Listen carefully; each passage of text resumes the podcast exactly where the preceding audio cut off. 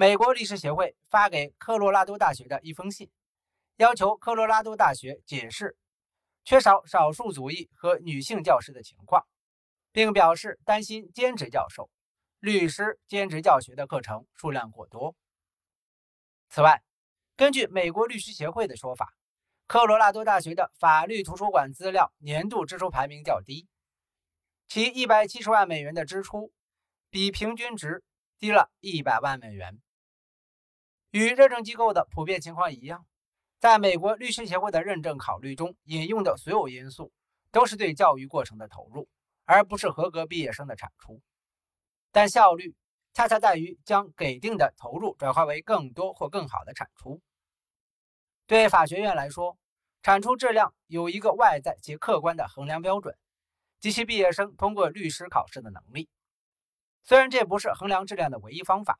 但却是一项至关重要的衡量标准。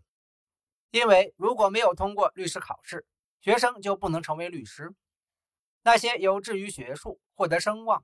或更具政策导向型目标的学生们，有各种法学院可供选择。但那些受到预算限制、无法支付高额法学院学费的学生们，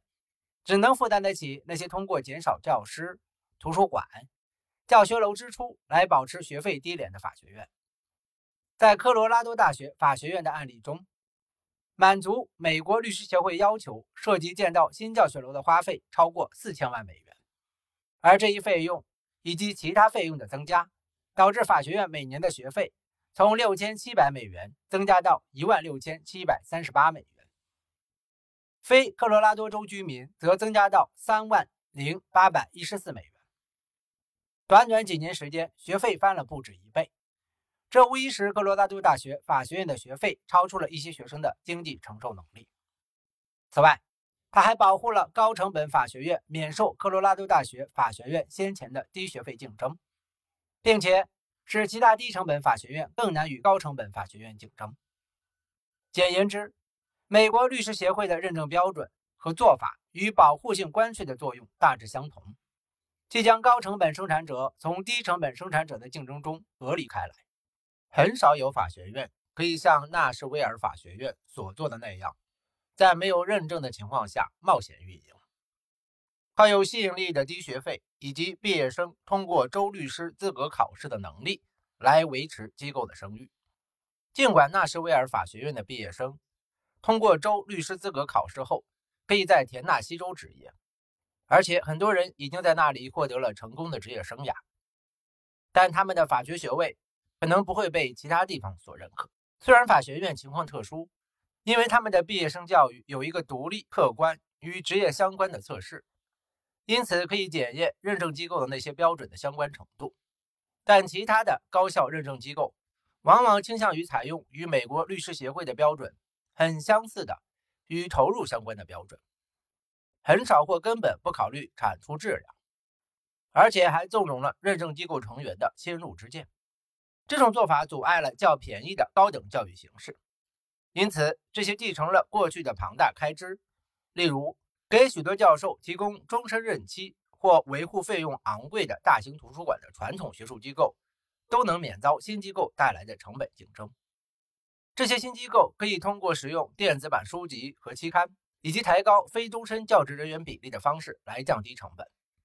其结果是，传统学术机构很少会迫于压力降低学费或抑制学费持续上涨。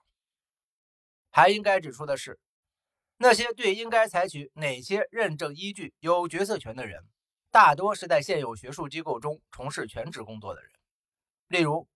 美国中部各州高等教育委员会理事会中有超过百分之八十的人员。在为该组织认证的学术机构工作，这种内置的利益冲突对其他学术认证机构来说也很常见。对于那些与他们的就职的现有大学运作方式不同的，以及成本更低的大学，这种学术认证机构有权拒绝。例如，2007年，各地区认证协会拥有3500多名教授志愿者和管理人员志愿者，而全职人员则不到150人。认证机构可用的有限时间和资源，事实上决定了这些机构更注重于容易衡量的标准，而不是试图去评估大学毕业生的智力素质。正如莱斯大学校长所说的那样，认证人员对学生的学习方式和所学知识不感兴趣，他们感兴趣的是每个学生有多少平方英尺的教室空间。为了获得联邦资金，大量的认证需求给认证机构带来了巨大的影响，特别是从1963-1964学年到2008-2009学年，联邦资助增长超过了60倍。这使认证机构将自己的任意偏见强加于他们所评估的机构，包括学生和教师中各种群体的人口代表。美国律师协会的认证人员甚至指定了每个法学教授办公室所需的平方英尺数。尽管认证过程有不妥的地方，但一些质量控制标准显然也是必要的。许多文凭工厂设立的主要目的。是获取联邦政府为学生提供的资助，他们因未达到认证标准而被关闭。此外，没有人会认为盈利或非盈利机构会自动达到质量标准，或者甚至是诚实标准。一些控诉声称，未经认可的盈利性机构误导学生们，认为他们的学分可以自动转移到其他机构，并且他们的学位会被认可。而事实上，这两个声明都是不真实的。非营利性学术机构误导学生的方式一直是许多书籍和文章的主题。诺贝尔奖获得者乔治·斯蒂格勒指出，典型的大学目录永远不会阻止蒂欧根尼寻找一个诚实的人。学术事业，美国高校特定工作的安全政策有其特殊的后果，而这些后果往往与这些政策的目标截然不同。在特定学院和大学工作过一定年限的学者，必须晋升为永久任职的教员，要不就走人。这被称为升迁或出局系统。对于那些升上去的人，这意味着更多的工作保障；但对于被迫退出的人，则意味着更少的工作保障。不仅少于他们那些幸运的学术界同事们，而且还少于其他没有这样的工作保障系统的经济部门中年龄相仿的人。因为学术工作保障系统使高校肩负着长期的承诺，动辄就要在各位终身教授身上花费数百万美元，这可能会导致续聘的要求比没有这种承诺的情况更为严格。然而，当升迁或出局这一决定性时刻来到时，那些工作完全令人满意的非永久任职的教员，通常是助理教授，常常会被放走，即不会再与其续约。因为没有充足的证据使人相信他们的业绩将会在未来发展到高级教员应有的水平，尤其是在学术研究方面，也没有理由相信下一届助理教授会比被解雇的人更好。尽管员工流动率对机构以及涉及的个人都会产生费用，员工流动的原因是要遵守美国大学教授协会的标准，同时无需长期为每位教员支出高达几百万美元的费用。在评分最高的大学里，大多数助理教授在成为副教授之前，通常都会被解聘，因为他们很少有足够的时间在这样的机构中为谋求高级职位而提供高水平的、保证质量的学术研究。简言之，在这种情况下，政策的目的——提高工作保障性——与该政策的实际最终效果没有多大关系，因为实际上。其工作保障性比大多数同龄人在其他没有享受终身学术任期政策的经济部门中的保障性还要少。这种学术晋升制度也有助于解释许多大学里普遍存在的矛盾现象：杰出的年轻教授被解聘，学生常常感到错愕与不解，甚至可能发起有组织的抗议活动，但通常徒劳无功。哈佛大学的一位前校长指出，本科生们广泛认为。他们所喜欢的教师的终身任职资格被学校系统性的拒绝了。在一些校园里，年度教师奖常常被称为年轻教员的死亡之吻，这是因为优秀的教学非常耗费时间，除了要准备高质量的课程和讲义，还要对无法理解课程内容的学生给予个别关注，这往往使得初级教职人员没有足够的时间。去保质保量的完成获得顶尖大学终身教职所需的研究。这些机构通常会从其他地方聘用已经出版了必要数量和质量出版物的人来填补他们的高级职位。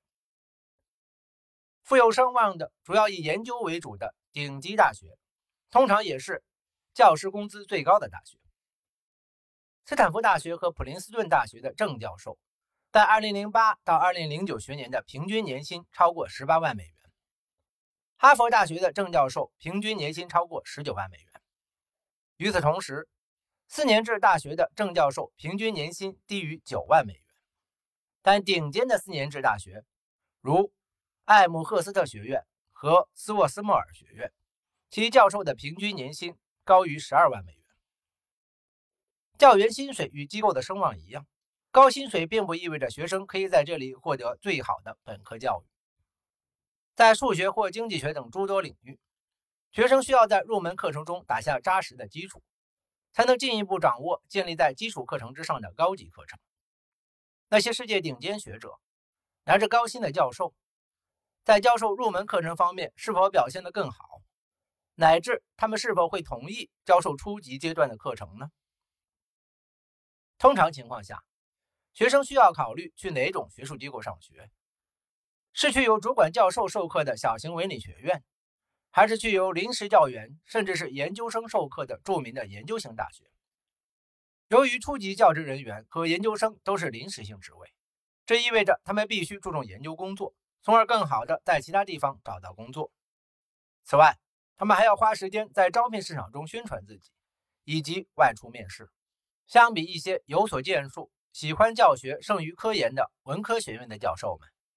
初级教职人员或研究生或许不会过于关心，在他们教授的入门课程中，